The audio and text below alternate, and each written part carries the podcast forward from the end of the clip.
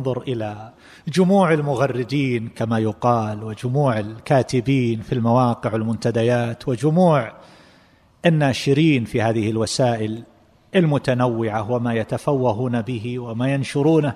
وهذه الأوصاف هل نحن حقا نتخلق بأخلاق أهل القرآن فنقبل على ما يعنينا ونشتغل بما ينفعنا ويرفعنا ونحفظ قلوبنا وألسنتنا وأبصارنا وجوارحنا ونحن في مثل هذه الأيام يكثر فيها اشتغال الناس بمثل هذه الأمور ويحصل بسبب ذلك من الغفلة ما لا يقادر قدره ولكن أصحاب القلوب الحية وأهل القرآن هم الذين يحفظون ذلك كله. والله تبارك وتعالى يقول ولا تقف ما ليس لك به علم إن السمع والبصر والفؤاد كل أولئك كان عنه مسؤولا لا تتبع لا تقف ما ليس لك به علم فلا تنشر شيئا حتى تتثبت ثم تنظر هل لك فيه نية ثم تنظر بنظر ثالث هل نشر هذا تقتضيه المصلحة أو أن المصلحة تقتضي دفنه.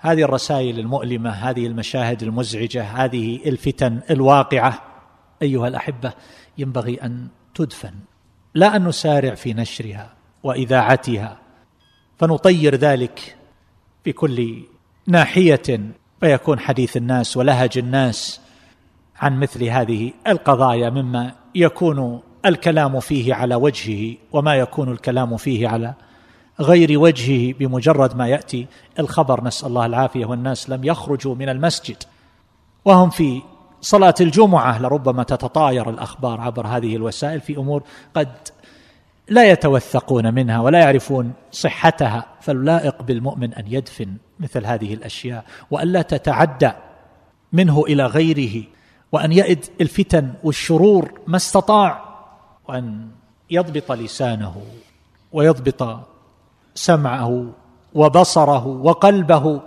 فلا يكون كثير الخوض بمثل هذه الأمور ويكون سببا لاستطارة الشرور والفتن والآفات من غير روية ولا عقل ولا نظر صحيح فيما ينبغي نشره وما ينبغي وأده.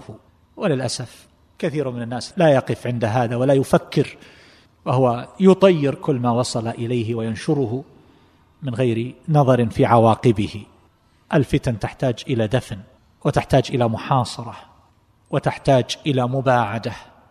ومن استشرف إليها أنه قد لا يأمن ان يعلق به شيء من شرورها وأوضارها.